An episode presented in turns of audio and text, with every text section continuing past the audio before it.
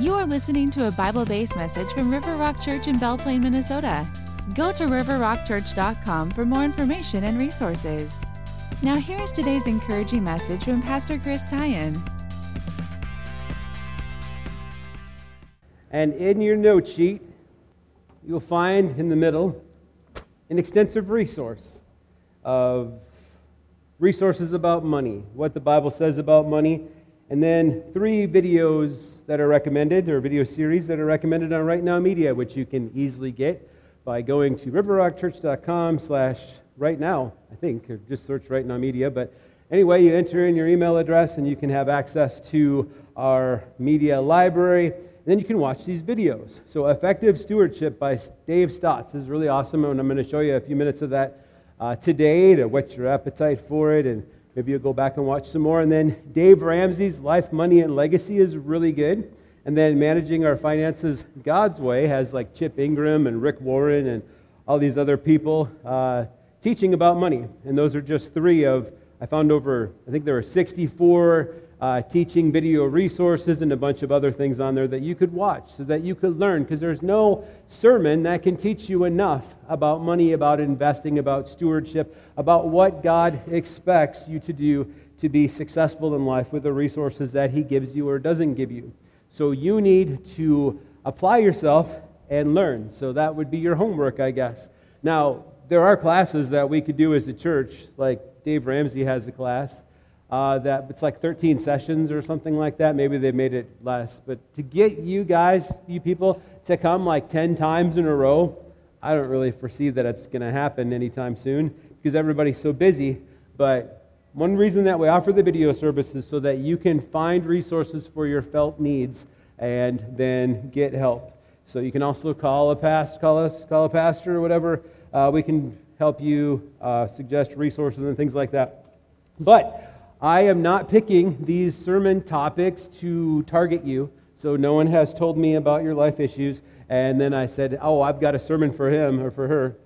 And so we're just going through the book of James, and this stuff is just popping up. So today we get to talk about money because that's what the text talks about money. And what it really is, is it's a warning for unsaved people, for rich people, that their money isn't going to save them, that their money only leads to trouble, but money is something that we all think about. Every one of us think about money. Uh, how can we save money? How can we make money? How can we have more money to help other people in need? All right, did you see this? Do you wish that you were a Canadian? Eh? So, Chase decided to forgive all credit card debt for their Canadian customers. I don't know if you have any debt, credit card debt with Chase, but Minnesota is pretty close to Canada, eh? Forgive our debts too. But they want to pull out of the Canadian credit card market, and I guess it's been difficult to do. I guess they've issued credit cards in Canada for 13 years, including both Amazon and Marriott co branded cards. However, in March 2018, they decided to exit the Canadian credit card market because I guess it got to the point where it just wasn't worthwhile to them anymore. So they've told the customers up there that owed them money, forget about it. Don't worry about it, eh? A 55 year old with $6,157 in debt said, I was sort of over the moon last night. With a smile on my face, I couldn't believe it. It's crazy. This stuff doesn't happen with credit cards. Credit cards are horror stories. Meanwhile, a 24 year old who hadn't made a payment towards her debt in five years said the following It's kind of like I'm being rewarded for my irresponsibility. I'm not sure there's actually a moral to the story here but it's certainly not to rack up credit card debt in hopes of it being forgiven. So the Israelites had the year of Jubilee, where after 50 years, debts were forgiven. And wouldn't it be awesome if your debts were forgiven? Wouldn't it be awesome if somehow you like had $100,000 in your hands to do something with it? What would you do with it? Would you hide it? Would you hoard it? Would you spend it to help people in need? Do you have a list in your mind of all the things that you would do to help people in their problems? you know, buy this person the car, fix this, pay off that, help them go to Bible college, help the church get into a building, whatever. Um, all these different things. If we just had money, right? Wouldn't money just be the solution, be the answer to everything? I don't know if it would. Uh, Chuck Swindoll shares the story in his uh, commentary that in 1923, an elite group of businessmen met at the luxurious Edgewater Beach Hotel in Chicago. The roster included some of the most influential, famous, and wealthy moguls of the early 20th century. These men were among them Charles M. Schwab, president of Bethlehem Steel Corporation, Richard Whitney, president of the New York Stock Exchange, Albert Fall, secretary of the Interior under President Harding, Jesse Livermore, Wall Street tycoon. I'm not sure if I'm saying his name right. Ivar Kreuger, head of a global monopoly of match manufacturers. These heavy hitters controlled more wealth than the total assets of the United States Treasury at the time. Surely these men would become models of the entrepreneurial spirit and stellar examples of financial success. But fast forward about 25 years or so and look back on the courses of their lives. Schwab died $300,000 in debt in 1939. Whitney served time at Sing Sing prison for embezzlement. Fall served time for misconduct in office, leaving behind a ruined reputation. Livermore committed suicide in 1940, describing himself as a failure. Kreuger shot himself in 1932 after his global monopoly collapsed. Buried beneath the rubble of humiliation, defeat, crime, sickness, and financial collapse, these men, along with a number of their colleagues, died in a depressing, pitiable condition. Their wealth, power, and prestige did nothing to soothe the personal anxiety and guilt they suffered in life. The reality is that great intelligence and hard work can make a person wealthy, but it takes God given wisdom and supernatural humility to be able to manage wealth and influence.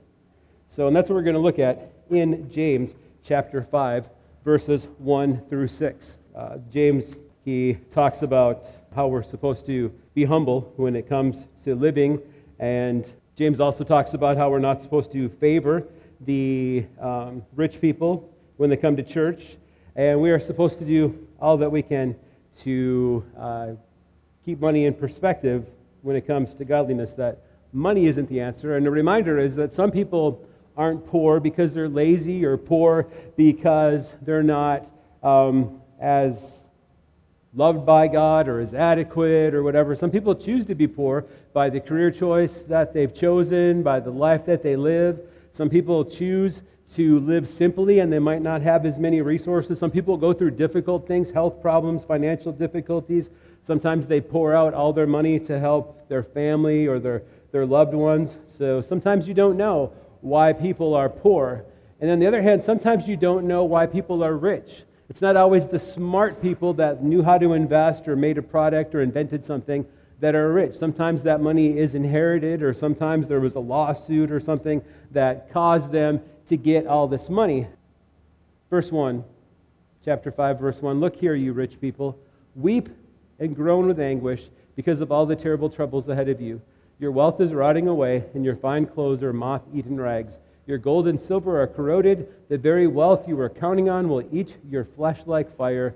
This corroded treasure you have hoarded will testify against you on the day of judgment. So, these rich non-believers someday will stand before God and give an account for their life and they won't they'll be presented with a bill that they won't be able to pay because Jesus paid the price for our salvation and all we need to do is repent of our sin and believe upon him we can be saved and have that bill taken care of but the rich people who say I don't need God I have everything I need the rich people who say uh, I can buy whatever I want I don't need to about anything. I don't need to ask God for any help. I can have whatever I want. I can get whatever I want. I can do whatever I want because I'm rich. James is warning them that, hey, beware. It's not going to work out like you think. So, number one, you don't want money trouble. So, money is not always the answer to a better life. Money is not the answer to all of your troubles. And if you think that it is and you pursue it, we'll see in a few minutes here, that it will lead to disappointment, that the love of money is the root of all evil. evil. So, um, troubles, the wealth is rotting away. In their day, uh, a lot of times the wealth was like stored up um, food or clothes or uh, things that could rot. I mean, all their clothes, a lot of people just had one set of clothes back then, but the rich people had lots of clothes and they had so many stored up that the moths were eating them and uh, stuff was rotting away. Uh, even for us, I mean, uh, we have rust. Our, our cars, they rust away. Uh, our stuff rots away, uh, decays away. So um, it's just temporary. And even gold and silver corrodes. But the very wealth they were counting on. So money troubles are when you think that money is the answer to everything more than God. Money troubles come when you have so much money that all you can do is think about your money. You think about your possessions. You think about how can I protect my money? How can I invest money? How can I make more money? How can I keep those people from getting my money? If I give my money to those people, will they do what I want them to do? And so, if you don't have a lot of money, you are probably not spending a whole lot of time thinking about what to do with all your money. So, you don't want money troubles James warns those who are unbelievers, who have lots of money, that it will not end well for them. Number two, you don't want to selfishly cheat others. Selfishly cheat others, James 5 4. For listen, hear the cries of the field workers whom you have cheated of their pay. The cries of those who harvest your fields have reached the ears of the Lord of heaven's armies. So these people, some of their riches came from them taking from the poor people. So they didn't pay the field workers like they were supposed to. I mean, some of the field workers were so poor, they would show up, they would do the work. They needed the pay right then so that they go feed their families, take their meager pay, buy some food for their families so they wouldn't starve the next day. And some of the wealthy cheaters were taking the money and saying, well, you know, I'm not going to pay you until the job, until the harvest is done. Or I'm not going to pay you as much as I said or, well, you know, you use these tools and equipment, we're going to deduct that from what we're going to pay you so you get less. Um, in our day, it might be something like not paying people when you're supposed to or not paying them a decent wage. If you are a business owner or in charge of people's wages, you should do all that you can to make sure that your employees are paid really well so that they can provide for their families and they can have what they need. God sees what you make as a profit, and God sees what you share with your workers. And if you're paying your workers very little so you can get richer and richer, seems pretty sinful to me. But you don't want to self- selfishly cheat others. God hears the cries of the workers that are being cheated, and God will deal with that. So know that if you are being cheated, that God hears and God can deal with that. But don't be that person. Don't be that person who doesn't do what you say you're going to do, doesn't pay like you say you're going to be paid, doesn't follow through, or doesn't pay the amount that you said. People that cheat others. You don't want to selfishly cheat others. Number three, you don't want to get trapped by self indulgent luxury. So, James 5 5, you have spent your years on earth in luxury, satisfying your every desire. You have fattened yourselves for the day of slaughter. You have condemned and killed innocent people who do not resist you. So, James is telling these rich people that you've been selfish, you've even killed innocent people, um, even righteous people have been persecuted for their faith.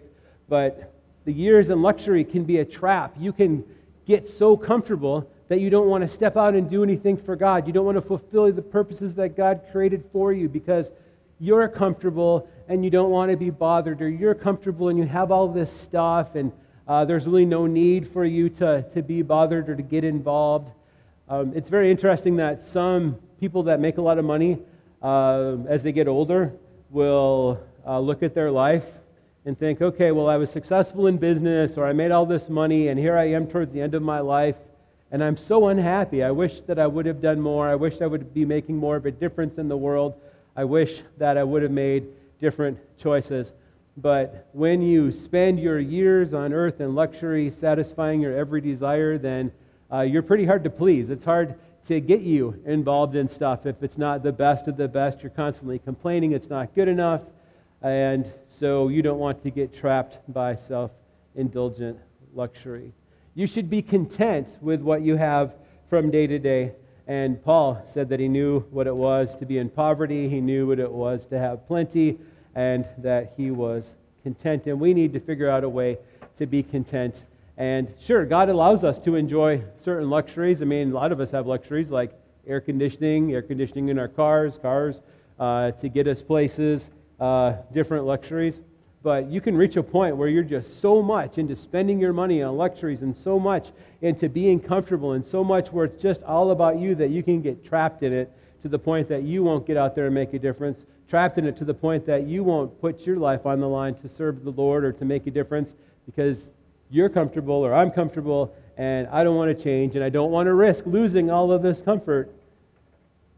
don't get trapped by self indulgent luxury. Number four, you don't want to fall in love with money. People do fall in love with money and the pursuit of money, and they think about money. How can I make money? I've got to have money. I need more money. He's got more money than me. What can I do to get more money? So every waking moment is like, what, what have I done with my money? Where is my money? How much money do I have? How can I make more money? How can I save money? If I don't pay that person, I can keep more money for myself. 1 Timothy 6 6, Paul writes, True godliness with contentment itself is great wealth. After all, we brought nothing with us when we came into the world, and we can't take anything with us when we leave it. So if we have enough food and clothing, let us be content. But people who long to be rich fall into temptation and are trapped by many foolish and harmful desires that plunge them into ruin and destruction. For the love of money is the root of all kinds of evil, and some people craving money have wandered from the true faith and pierced themselves with many sorrows. So, that list of those wealthy tycoons some of those chasing after money did things that shouldn't have been done. And uh, one of them was in prison, some of them took their lives. If you fall in love with money and you chase after all of these things, it can lead to greed, it can lead to relationship problems, it can lead to not having very good ethics, uh, cheating in business, cooking the books, all these different things. If you fall in love with money and pursue money, do not fall in love with money. Money is a tool, money is a resource. If you have a lot of money, that's not sinful. If you love money, that is sinful. If you look to God to provide more resources, resources so you can make more of a difference in the world, that's awesome. If you look to get more money so that you can make yourself more comfortable and be more self sufficient and have more for yourself, that's sinful. So it is a great thing to make a ton of money and to save a ton of money and to give away a ton of money and to uh, use that money as a tool. And I have seen people that have had a lot of money that were godly that said, God uses me as a vessel with this money. And the money flows to me, and then God shows me where what I'm supposed to do with it. And I help these Christian ministries, I help these people, I help these people in need. The money flows into my hands and out of my hands to these people, and I'm confident as long as I'm faithful to keep giving it out, God's going to keep it coming in. And uh, I met a guy one day that made a million dollars in one day doing some worldwide trade on some mining equipment. And he was helpful and faithful with money. So sometimes you can't tell a millionaire, which actually a millionaire isn't that much as it used to be, but uh, because often they drive old cars and they're really good at saving their money. And then there's other people that look like they're multimillionaires, but they're just heavily in debt. They're financed to the hilt. Everything that they have is like that car's a lease and this has got payments and they're in debt, in debt, in debt. But they look like they have a lot of money. So don't chase after money or people with lots of money. Don't fall in love with money. Fall in love with Jesus. And as He provides money, be faithful in what you do with it. So, this is the preview that I wanted to show you for the video series that you could watch. And this one is Effective Stewardship by Dave Stotts. And this video is seven minutes long. Welcome to our series on effective stewardship. I'm Dave Stotts. But enough about me. Let's talk about you. Who are you? Well, you can describe yourself in many ways because all of us play a variety of roles in our life. One woman might be a wife, a mother, a sister, a daughter, an employee, or a volunteer. Any number of things all at once. But there's one role that you might have forgotten about. You are a steward. And that one role, being a steward, affects all the other roles in your life. Why? Because a steward is somebody who's put in charge of somebody else's stuff. In this case, it's God's stuff. In every area of your life, you are in charge of God's stuff. Now, many of us think that Christian stewardship is all about giving money to the work of the church. And that is an important part of being a Christian steward, but it's just a part. The Bible also encourages us to be stewards of our talents, stewards of the environment, stewards of our fellow man, and stewards of institutions like the family and the church. So the question then becomes this How do I become a wise and faithful steward for the Lord? That is the subject of this series.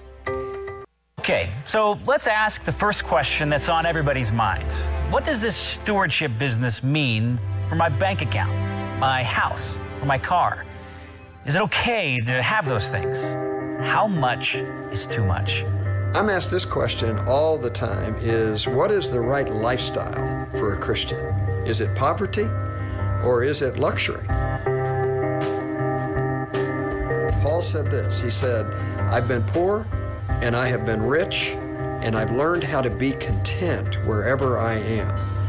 And God says in Timothy three things about my lifestyle. He says, number one, learn to be content. Number two, provide for your family. A man is worse than an infidel that doesn't provide for his family. And number three, God has given you richly all things to enjoy. So I need to be able to live my life holding everything that God has given me with with an open hand and enjoying it. Problem is we tend to hoard the wealth we're given because we think it's ours. What we need to do is release that that wealth into his service. They're not ours to begin with. God's entrusted us with all of this. A lot of people think that the Bible says that uh, that money is the root of all evil. It doesn't say that. It says the love of money is the root of all sorts of evil. Money is a tool to be used for God and for His glory. I should use money, never ever love money. Money, talents, and wealth are good, but they become bad when they take us away from the things that really matter, namely Christ, His kingdom, and fulfilling the mandates that God has given us. A recent study found that giving as a percentage of income was greater during the Great Depression than it was more than 70 years later. In 1933, America was in the middle of a terrible economic downturn, and yet American Christians were managing to give 3.3% of their income. Today, awash in prosperity, American churchgoers are only managing to give 2.5% of their income. 2.5 is a start, but we live in a world that's starved for the gospel. 1.6 billion people have never heard the good news that God so loved the world that he gave his only begotten Son. American Christians alone are stewards of more than $5 trillion of wealth. You don't have to be an accountant to grasp the untapped resources we're currently sitting on. In a culture that's all about keeping up with the Joneses, how do we keep a steward's perspective on all that wealth? The Bible provides guidelines on how to keep wealth in perspective. In the Old Testament, God told his people to look around at all he had given them and to return at least 10% of it to him. The biblical term for that was tithing. Do we have to tithe today? Maybe that's the wrong question. R.G. Letourneau, who invented most of the earth moving equipment in our country that we use today, I love what he used to say Ain't it great that God lets us keep 90%? In fact, even in the Old Testament, tithing had to do with your entire life. It wasn't just about the 10% of your property that you bring as a sacrifice to the temple, but it's about bringing your entire self. It was about taking care of the land, taking care of the poor, taking care of the widows and the orphans. All of these things were wrapped up in what was going on with the tithe. The tithe was a serious matter. God said through the prophet Malachi, You are cursed with a curse, for you are robbing me, the whole nation of you. Bring the full tithe into the storehouse, that there may be food in my house. And thereby put me to the test, says the Lord of hosts, if I will not open the windows of heaven for you and pour down a blessing for you until there is no more need. That was under the old covenant. Christians today live under the new covenant. And yet, the responsibility to give and the blessings promised by God to those who give still applies. When Jesus said, Lay up for yourselves treasures in heaven, it wasn't a recommendation, it was a command. It still means we need to be faithful in supporting institutions with our 10% or actually more. We shouldn't be locked into 10% we should give out of the abundance with which God's given to us. I'm in a small group with a man who's very wealthy, and every single quarter, I mean calendar quarter, he adds up his net worth and he gives everything away that has gone beyond his how much is enough line. If you don't make that commitment and live by that commitment, you'll never ever stop accumulating. Well, that man uh, gives away millions and millions and millions of dollars. Do you find that as challenging as I do? I mean, if you're like me, you've got a little bit of that eccentric millionaire, Howard Hughes, in you. Somebody asked him one time, How much is enough? He said, Just a little more. We have to remind ourselves that happiness is never found in just a little more.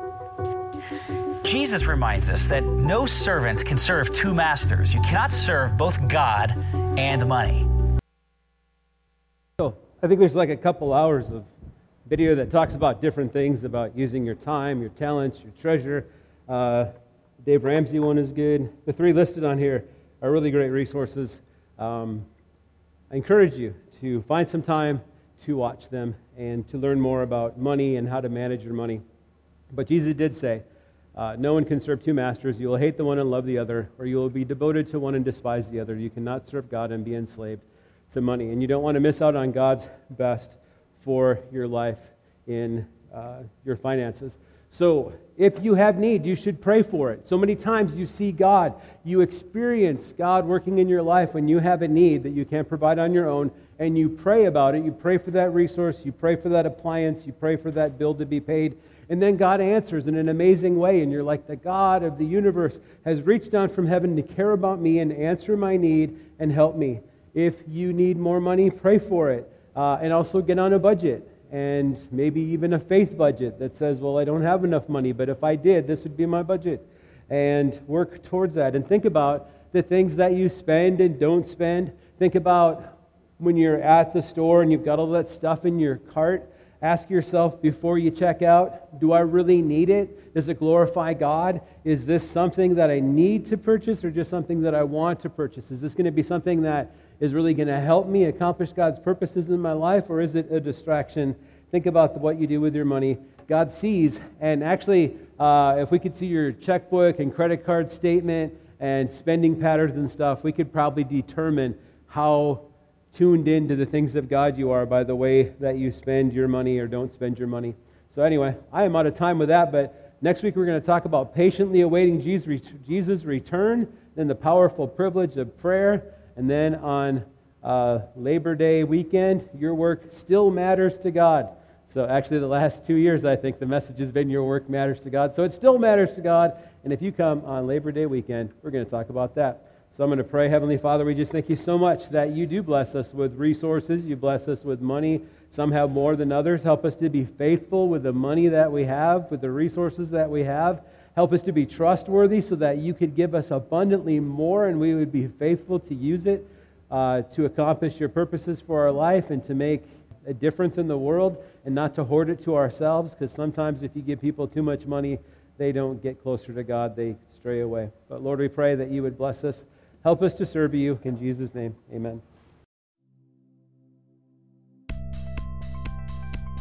Thanks for listening. We invite you to visit River Rock Church 10 a.m. Sundays at 330 South Market Street in Belle Plaine, Minnesota.